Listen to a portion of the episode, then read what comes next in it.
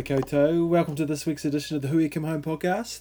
Boy, oh boy, have we got a treat for you this week. Um, it is, look, it's a real privilege this week to interview um, Aaron Hardy, a young fella, a young man, a legend, a, um, a church minister, a social worker, teacher. Uh, Aaron is on the pastoral team of a church in Kirikiriroa in Hamilton. Um, who has a, a just a big heart, a powerful voice, an incredible heart for people and for this country. Um, and his story is just, uh, it's really cool and really important um, for people to hear at the moment. But part of the reason why I think it's important is because this guy is a young leader in the church, Pākehā fellow, brought up in the church all of his life, has really been apprehended by God um, to pursue and understand and learn from Te Ao Māori, from the Māori world. And he has made some big, um, big decisions and changes in his life to do that. Uh, he took a year out to study the language um, a couple of years back, so he's doing really well. But the other reason too is uh, um, he is a worship leader, and Aaron has uh, just a, yeah a great presence comes out uh, when the brother sings. And it's a real privilege that I've been able to make music with him and uh, work with him on a project that uh, that his church, which I'm a part of, has been able uh, to to produce an album that's coming out in 2017. And the reason I want to say that too is because at the end of Aaron's podcast, at the end of this um, session, uh, I've got permission to play you a little snippet. So if you listen all the way through to the end, um, I will play uh, one of the one of the songs that's been done on the album. So you'll be able to hear uh, 30 seconds or so of what you can expect to come out in January 2017. So without further ado, uh, this is me having a yarn with Aaron Hardy. Uh, enjoy it. This will be our second to last one for the year. Uh, next week, uh, we will have an interview with um, Cindy Ruakiri coming up, which is pretty, which is a pretty cool interview actually. So I'm really looking forward to getting that out. But this week is the incredible, young, talented, big-hearted Mr. Aaron Hardy. So enjoy. Ka kite. Kia ora, Aaron. Kia ora, bro. How are you? Pretty good. Pretty good.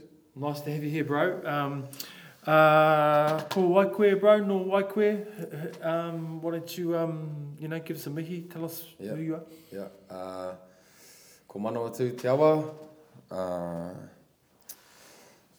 Oh, yeah. yeah, ko mana atu te awa no papaioi a hau. Um, ko endeavour te waka. Aye.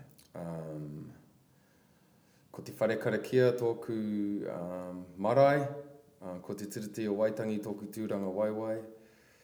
Um, ai, no papaioi a hau. Um, engari, kei kirikiri roa e a hau i noho ana nai nei.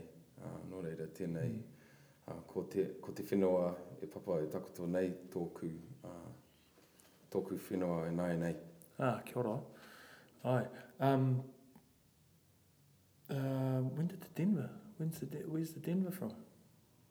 The what? The Denver. The Denver. Is that what you said? The Denver? Oh, Endeavour. Endeavour. Yeah, yeah, yeah. Endeavour. Oh, as in the Endeavour. Yeah. What? Well, I don't actually know, bro, to be honest. But when we, I've like, is all the research that I've done. That's as close as I could get. Oh, so, far out. Mm. As in Captain Cook's Endeavour. Captain Cook. Bro, you're on the 50 cent piece, bro. oh, Truth. Famous. Famous. Man, your blooming waka's on the 50 cent piece, bro. I'm like, wow, you're famous. It. Captain Cook. What? Captain Cooking. Yes. Oh, awesome, bro. Well, look, um, Aaron, it's great to have you along and great um, talking with you about uh, this stuff.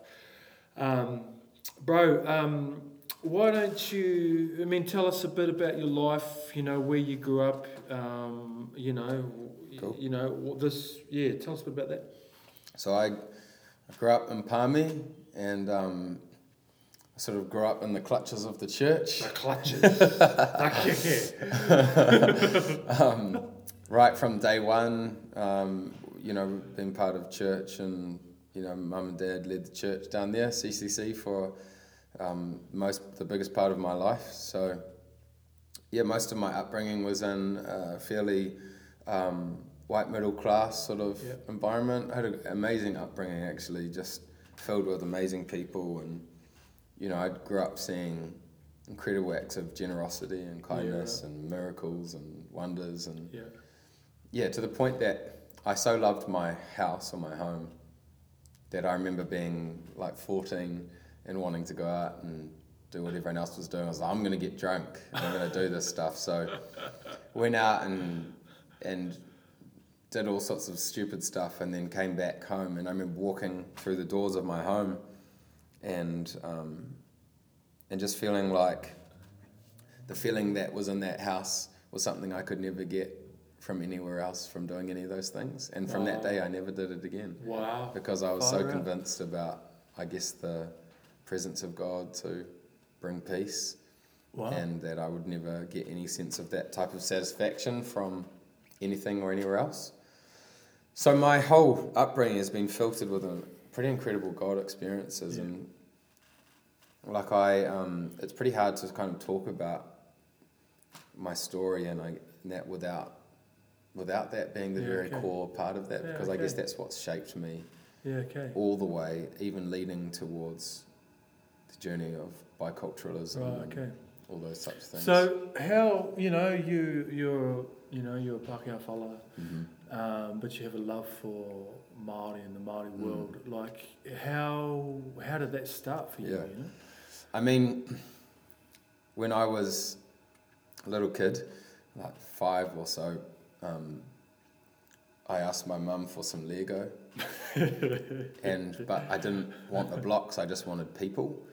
and um, okay. yeah, and um, as weird as that is, the sort of the um, it's sort of been a bit of a reflective of my, you know, I love people, you know, and I've always loved culture, and I think that's definitely been something that's born in me, um, you know. And I got, I remember I got given this word when I was fifteen by one of the few Maori in our church, and he gave me this. Um, this whale bone um, taonga, man, I, I think I, I can't, I don't have no idea where it is now. But What the Yes. hey? and he gave it to me and he said, "Oh, I just believe that you would, that you're going to become a, um, a bridge between cultures." And Huh. I had no idea what it meant, and yeah. um, Wow. and he was hearty Maori as well. So, um, but I had no idea what that meant, and I guess a, a, a long part of my journey has been trying to figure out what that looks like.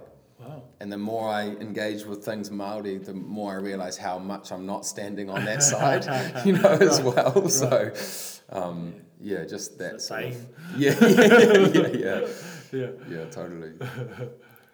Mm. Oh gosh. Um, don't know where that tooth is. Don't know where the tooth is. No, no oh, idea. Lord, bring that tooth back. Yeah, Far. Yeah. I was, I'm pretty gutted now. I just, I guess I was just young and didn't really have any Didn't- idea. And Yeah, yeah. um, but yeah, I mean, I Did did you how did, did you?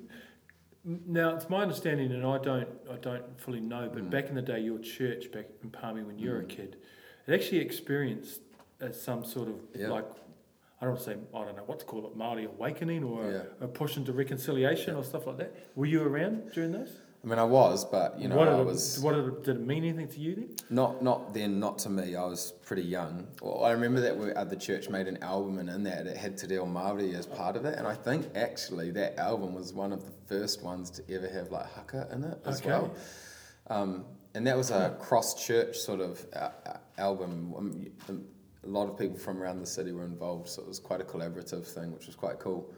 Um, Yeah. Okay. but all I knew is that I knew that um, God had spoken to people about this whole thing of that un- New Zealand will never rise until Maori rise, right.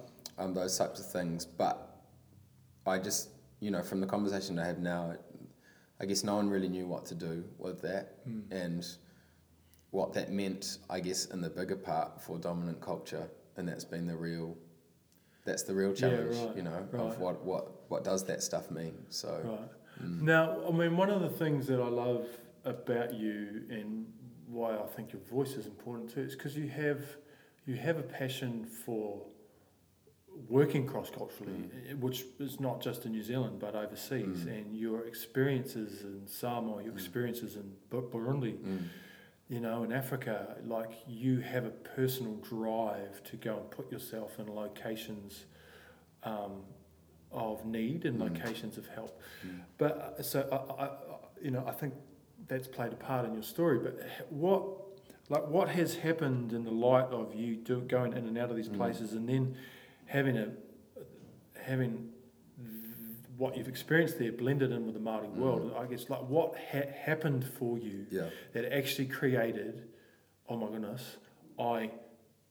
This prophetic word when I was fifteen, or whatever, but I need to move into this. Yeah, like what, totally. What's, how did that happen? Yeah, I mean, I think the international stuff has been amazing because it's given me a context to make sense outside of New Zealand. Okay. So, you know, when we've talked about biculturalism and bicultural hope, and the, the, I guess the most misleading thing about those terms is that it's about two people. But the, the real ramifications of some sort of biculturalism is that that will lead to multiculturalism. And the real hope behind any of those things is that people would be what they're meant to be Right. that we wouldn't be um, replicas of that which we're not meant to replicate. And so I, um, Nice. I guess my one of the big contexts was being in Africa and walking into church. You know, ten thousand people. it's massive. Ten thousand. Yeah, it's a huge church, and um, and people start singing. And one of the first songs that they sang was like this translated version of Hillsong, and everyone's in suits and ties, and you know, it's funny, you know, they start singing "Shout to the Lord" in their own tongue, and they even like dancing like white people, like it's like this two-step side to side, and I was just thinking, oh my gosh, I've just travelled all the way around the world, and I'm, what am I seeing? It just didn't make any sense to me. Uh-huh. So, in the middle of that set, though, one guy came out and he just started to sing, Na numwe yo sanawe, na numwe yo sanawe. And then the whole atmosphere just changed. Like people just went nuts. There's like booty shaking everywhere. And, you know, all of a sudden they were them. You know, the drum, the whole rhythm of the drum changed. And, and I just remember that moment being, like, as an 18 year old, being really captivated by that, that one moment, just thinking, you know, everything, This is theirs. this is theirs. You know, this is what they were meant to. This is what they're meant to sound like. And Right. I I went I returned there about three or four years later, and I was in Congo, and I had this dream. Well, not in Congo. I was just on the edge of of Burundi and Congo, and I was looking at the Congolese mountains, and I had this dream, and I saw uh, myself pushing this young boy. His name was Enoch, up up, the hill and my eyes were fixed on the ground but he was in front of me and i was saying go go go. And god spoke to me out of that dream and basically the idea that you know that i guess my role and maybe the role of every missional attempt ever is not to be in the front and dragging people with us but be behind people and pushing them and going you do it your way.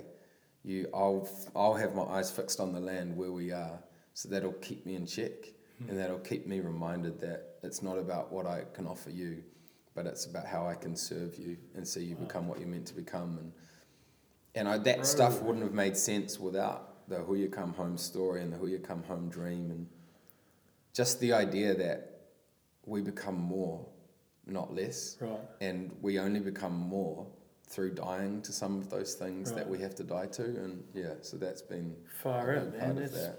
That's goosebump Mm. material. So, Mm. what I mean, you didn't, you weren't aware of the Huia Come Home Mm. Dream at that Nah, point, though. So, nah. wh- when did that come? At, like, and what happened when you Yeah. first heard of, of that this korero So, uh, on the island, on the island? on the island with all you lot Oh, on the barrier. in the barrier, Oh, oh, oh, yeah, yeah. and um, to be honest, I always get confused about what where it is. Yeah. Like, every time that I just say the island, I'm like, Great Barrier, Great some- um, island. this place, and um, but I remember hearing the dream, and it was like years of journey, and you know, even my heart for um, people in New Zealand and people that didn't look like me as well. everything just went click. And I, I don't even know how to explain it other than it would be probably, other than my decision walking with Jesus, the most life defining moment I've ever had because it gave language to my inward um, orientation, Right. maybe, you know, Right. and um, so just hearing, I guess, the dream, and I walked away actually with heaps of pain.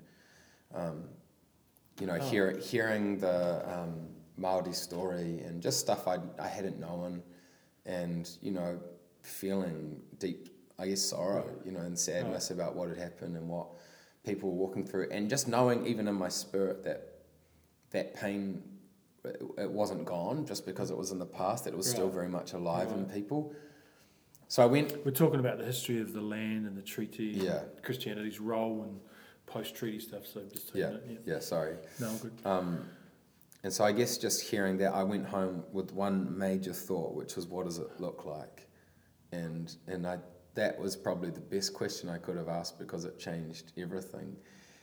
Um, for our church community, you know, we, we planted a church in Hamilton and we ended up with a whole bunch of Maori, young Maori, and Yeah. um, and this other sort of white middle class um, grouping of people, and I just began to ask this question: What should this look like? What what do we become? How do we make sure that we're not singing translated versions of "Shout to the Lord"?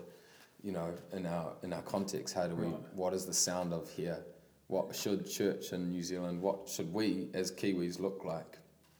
And so the journey began, and yeah, And what have you? I mean, when you started that journey, as far as expressing, mm. you know, that in church, like was was it good? Was it bad? Was it easy? Was it hard? Like what? So tell us some stories. Like, Well, well, I guess one of the, the main things that happened after that Huia Come Home dream, I did a year of full immersion to Reo Māori the year after, which was helpful because it meant that a I whole could year. a whole year. Hard Yeah, out. I'm gonna do another one as well soon, so I can get to the point where it's riding the bike. Um, but we, yeah, I guess we um, sort of started to do stuff where I would do some sort of whakatau. Um, but I was hack as and you know pretty average, and we started singing a few songs and you know Wairua Tapu, and, Yeah. and then Yeah. we started talking about these things and ideas, and I still remember some of the early reactions. It was just so bizarre. Like what? my favorite one is someone came up to me and said, "You know, are we're becoming a Maori church." now, surprisingly, those people didn't stay around. But, um, but I said to Oh, them, Lord bless them. "Lord bless them, Yes. Order." I said to them, "I said, um, well, if we're not a Maori church now, what are we? And is that better?" And there was just this really long, awkward silence and a gradual, oh, well, have a, have a good weekend. And, um, but, you know, so we, we had all sorts of things like, the people don't want this, we don't need this stuff, and the amazingly aggressive responses in people when we started to explore culture and what it means to be here. Okay. Yeah, it's crazy. Here as in an Aotearoa. Here as in Yeah. Aotearoa. Yep. What it means to be a partner of the treaty and the okay. opportunity that that is. Not just like, because one of the, the, the bizarre Yeah, things nice, for me was nice, always the thought of people will get really angry and want to rip my head off about stuff. and partly because I didn't do things the right way heaps of the time early on. You know, I was just passionate. I wanted to get the stuff done and I probably offended heaps of people along the way. I'm semi not upset about that because I think it helped us cross the line Okay. as well with stuff and go, okay, we're going to do this. Um, but the, the amazing thing for me was just always people's reaction towards something that I just knew with all my heart that it would make them more of who they were called to be. Right. And Even though they couldn't see it. they now. couldn't see it, you know, Even but they're offended by yeah, it. but I just knew that if, but if they could get past it, and maybe as our language grew to be more winsome and and just to have more language around what this actually meant, um, that I knew that they would become a fuller version of themselves. I remember I spoke at one church in Kapiti, and this old old lady, she would have been eighty or something, and she was a Pākehā lady, and she came up and she said, "Now I want to go on this bicultural journey, but I'm afraid that I might lose myself." And I said to her, I said, "You know what? It's like this. So if your life was a portrait, you've only ever seen half of that portrait that's been painted, Right. and you've always thought that that's the full picture."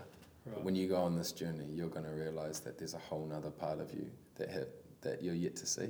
That was part of that portrait, Wow. And just the deep belief that we become so much more, you know, and we help other people become more when we understand biculturalism, Yeah. where we are, the story of the land beneath our feet, and what it means to be a Kiwi, and that's the real conversation. Oh, so tell us mm. about that. What does that, you know, what does, what does that mean to you? Yeah, I mean, for me, it's really clear. You know, I, I, I, I would stand fairly firm in that my, my place here is as is through, as is as tangata tiriti, Right. and I'm really comfortable in that. You know, I believe. Right, That what does that mean? So tangata Yeah. tiriti, a person that belongs because of the treaty, Okay. because of that invitation.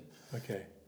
So I primarily belong because of that document, which, and because of that, that I guess the porphyry of that document, the welcome right. in, then um, my place can be alongside that of tangata whenua.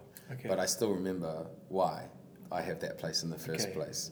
Okay. So, for me to be a New Zealander is to honour that document by being engaged with the Māori world. So, as a Pākehā person, the invitation of, you know, when the gospel first came and they did the haka, e ka nukunuke, ka nekineke, you know, the um, I make room Mhm. for you. Um, Māori saying that we make room for the message for who you are, your ways, and all those types of things. I, I still believe in that invitation and that Right. when Pākehā came, we didn't take the invitation, we took the land. Right. And but the real invitation was to to partner, to journey, to hear, and to listen and learn tikanga and worldview and all those types of things. And so I guess for me, the re- the real truth out of that is that I believe that to be a Kiwi means to be deeply engaged in the Maori world, in whatever way, whether that's te reo, whether that's te ao Maori, whether that's Yeah, tikanga, whatever it is. But the belief that to be from here Yeah. and to belong here Yeah. means to be engaged with that which has always been here before Yeah, okay. us. Yeah, nice. Yeah. Nice said. So you mentioned some things before about people when they are confronted with this, they get offended or Mm. whatever the response is. What are what do you think? What do you think us for Pākehā? What are some of the maybe the major offences that Yeah. you see, and then what are some of the ways that you think is best for Pākehā To to go forward. to corres- you Mm. know to respond to that Yeah. within within them? Yeah. I mean, I guess mm, I could be perceived as being controversial at times, saying things like, Pākehā aren't tangata whenua, they're tangata Right. tiriti. And I don't mean it to be offensive, I actually, Right. I mean it to be something that would help give people place. Okay. Um, but probably I don't tend to say that stuff too much anymore at all because it gets fairly misread.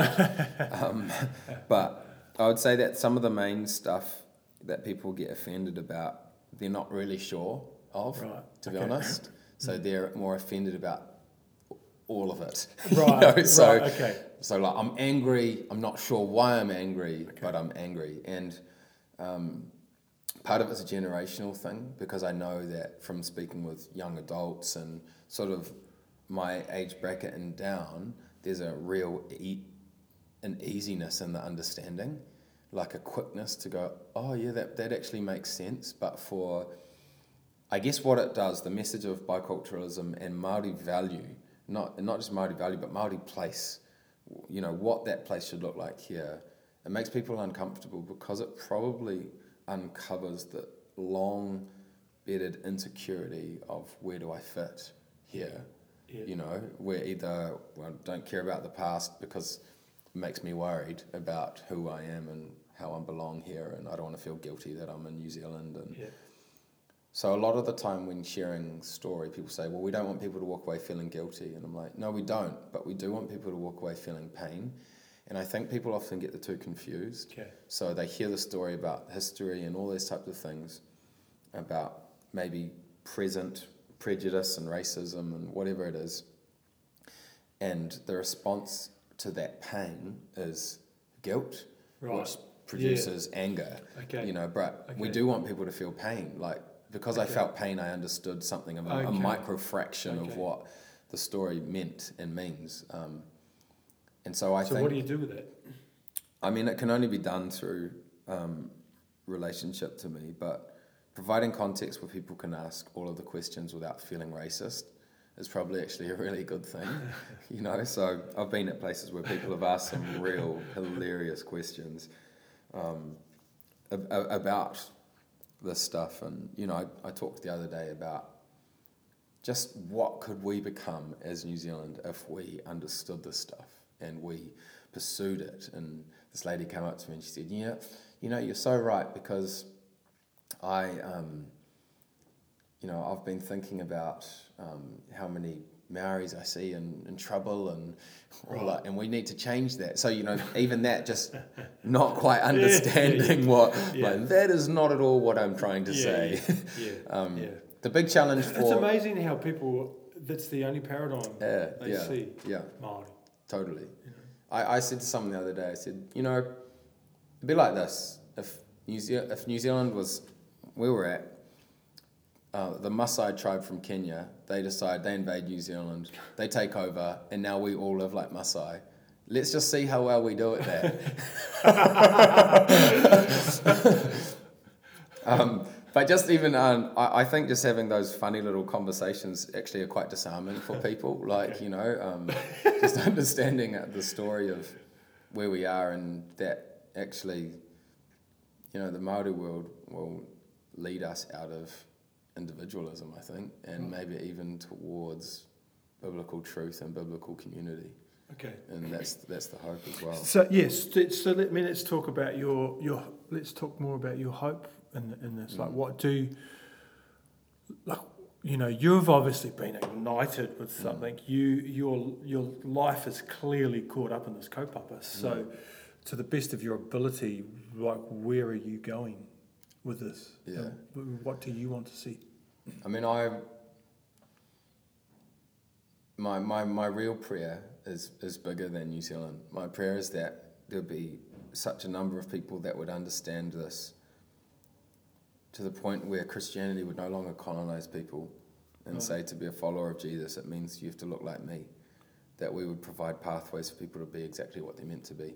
So that Samoans are fully Samoan Right. and not reflective of a religious pastime that was not their own Right. and same as Africans and Asians. And my desire is that New Zealand would own something of our story, of our bicultural hope, of our, um, yeah, just of our past in a way that would allow us to help the world be what they're meant, what it's meant to be. Yeah. Okay. Yeah, and cultures be what they're meant to be, and that's that's my deep desire. Yeah. Mm.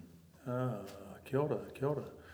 Um, so, I forget what year it was. Must have been January 2010. Was it? Was it when the Sojourn Yeah, gathering? Was it yeah. 2010? Eh? Right. Yeah. So, I remember you and Michelle, Harmy, and Cindy, and Te, was Te Waka, and, and and then eventually I showed up, and Brad was sitting around a table, and you were Mm. translating the song "HS Welcome" that uh, Edge Kingsland had just put out, and. Um, you know, you, it, you know, there's a little translation into Te Reo, and then you know that song "Wairua Tapu" is you Yeah, know gone it's- everywhere. It's gone, it's gone everywhere. You know, a little, little, little tune that you know Nick and Luke, Mm. our brothers, penned, and then you know translated into Reo. It's now gone a lot of places. But um, talk to me about music, man. Like,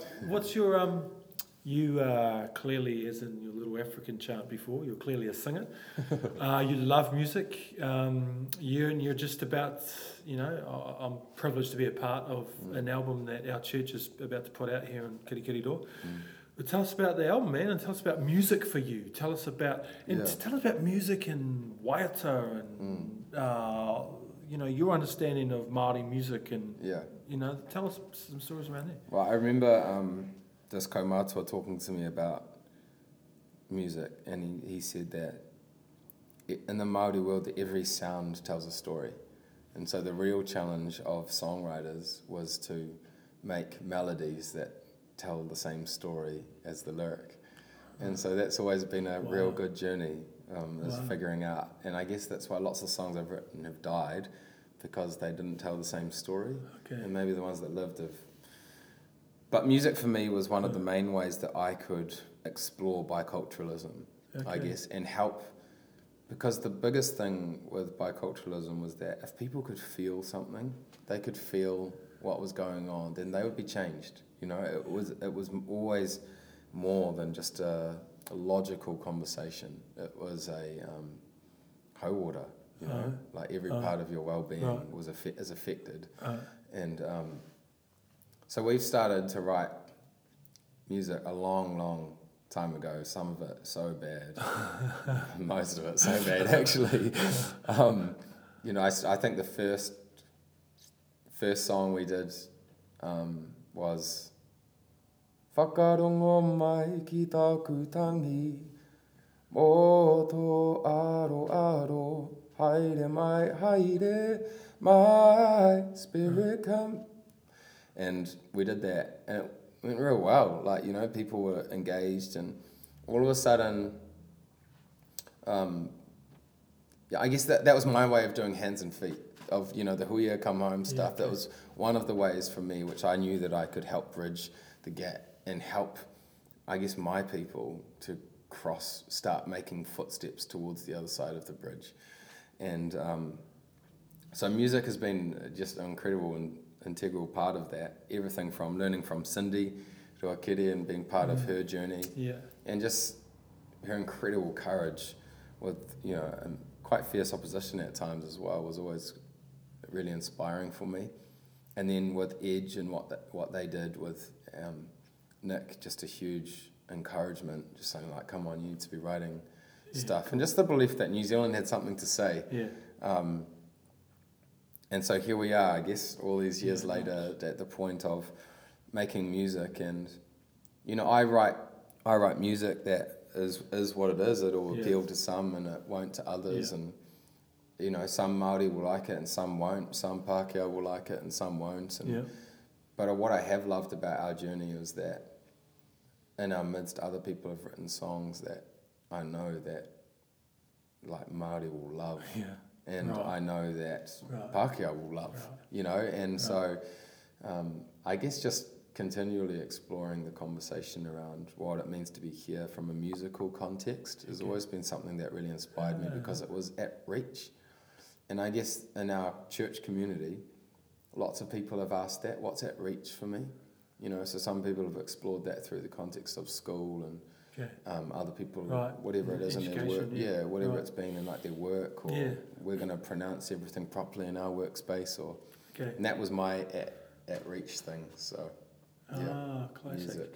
Do you, you know, there's some songs you've written in Maori. Mm. Do you? How do they come about? Do you just hear? Do you hear them Yeah. in your head? Do you do you hear a phrase and you just work with that phrase? How do you create them? Well, I was always conscious that I don't have a Maori mind, and I will never have that. You know, I mean, I, I can work towards having a bicultural thought and bicultural thinking, um, but the conversations I had with um, uh, Shadrach and Leanne Rolleston I, uh, really actually really affected the way I thought about writing because at the moment where my ideal's at anyway, it's not good enough for me to sit down and write into deal because um, it would just end up being what I'm thinking in, in Pākehā okay. in Māori. Okay. And so I didn't want to do that. So my thought process was instead of going, because if, if I did that, then whatever I'm thinking about in, in Pākehā is from that worldview, I, and that doesn't make sense to put to just translate. you- I, Yeah, and Right. so what I did do is I looked at phrases and so for example one of the songs Tuhia Tuhia ki te rangi, tuhia ki te whenua, tuhia ki te ngā kaunga tangata katoa, ko te mea nui, ko te aroha ti hei mauri ora. It was a beautiful thought that I would have never thought about, you know, so write it in the sky, write it in the land, write it in the hearts of people. There is but one love right. you know, um, te hei mauri ora. So uh, you know, just thinking that way helped me go, okay, so now that I understand even probably even a fraction of what that tauparapara was trying to say, I can now add even my thoughts to Yeah, that. okay. And, and so even my songs are a bit of a collision of that Yeah, which is old and that which is new. Yeah, cool. Um, because that's Awesome, what that's Love what it. that was what what was at reach. So yeah, okay. I um I looked for what was at reach and um and tried to challenge myself, but I didn't want to pretend like I had something that I did not, you know, and which was, you know, the, I, I can't remember what the whakatauki is, but there's this one that was like to to be Maori or to th- to think Maori is to kōrero Maori, Right. you know, and that the language goes hand in hand with understanding Okay. the Okay. Maori worldview, and I just believed that until Yeah. I had that place, and maybe even when I when Yeah. I get to the point when I'm fluent as, um, even then I wonder if I'd still be hesitant. You know, Right. I'd still look for the collaboration Absolutely. of the old yeah. and new. Do you have um, do you like do you run your songs by Māori or Yeah, yeah, I do. you yeah. do? Yeah. So um, if, if I ever do Maori stuff or Maori songs, I always show. There's a few people in church, um, Laisha Rolleston, Ritani Warahi, and um, Kahurangi Hita are the main ones that I would Mm. talk to Right. around that stuff, um, and just go, "Hey, this is what I'm thinking." Or, Yeah, cool, bro. but my probably role in recent days has been probably more going, "What's in you?" Yeah. can we make music to what's in you? Yeah, okay. And so I find it heaps easier to make melodies than lyric. Yeah. Um, so yeah, just exploring that that partnership with people has been a great one. So, um, y- you like your album? You, you like the album that we've done? Are you liking it? what a question. yeah. you know what, bro? Like I. Or do you um, go, this sucks? Yeah. What a waste of flipping money. We are rubbish. Um, you know what? I feel so immensely proud of it, to be honest. Awesome, bro. because um, I feel like we we were true to ourselves, and that's all I cared about. I don't care if I don't actually don't care if millions of people listen to it or if five people listen to it. I just wanted to walk out feeling like we were true. And someone asked me, you know, who's the album for? And I said, whoever. you know, I'm not writing it for. I you know I said I'm not writing it for anyone. I didn't write it for Pākehā. I, I didn't write it for Maori Right.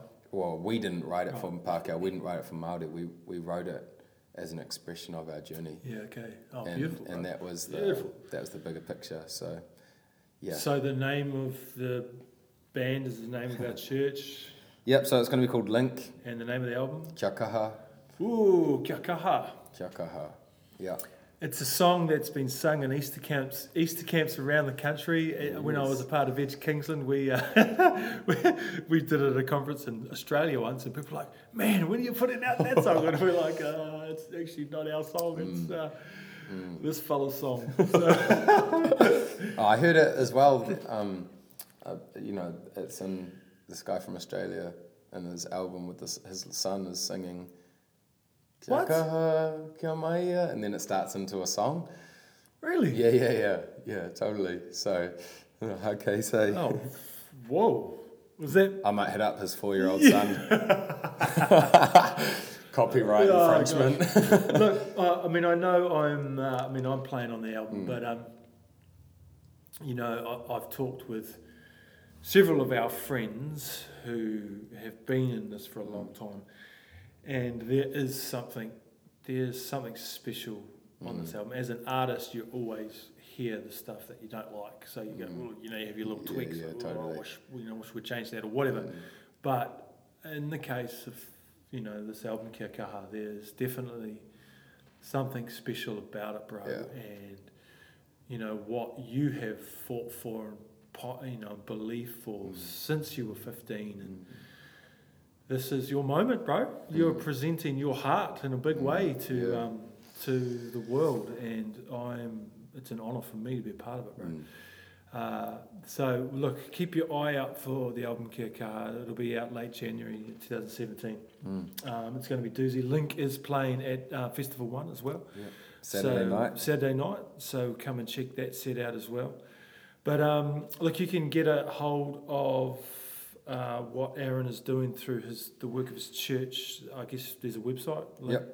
Link citychurch.org.nz. Cool. Um, and there'll be, I guess there'll be info to the music Yeah, side of the bro. journey about that. Yep.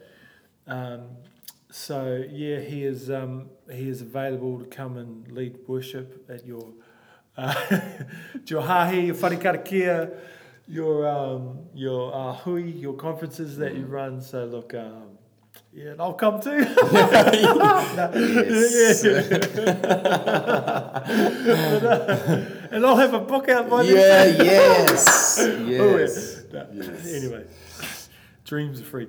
Anyway, um, kia ora, Aaron. Kia ora, um, moto kōrero. Um, it's uh, awesome to be on this journey with you, bro. Mm, so, um, thanks, bro. Ngā mihi nui kia koe. Mm. Kia ora. Awesome. Inheritance now mine. Keep it fair, keep it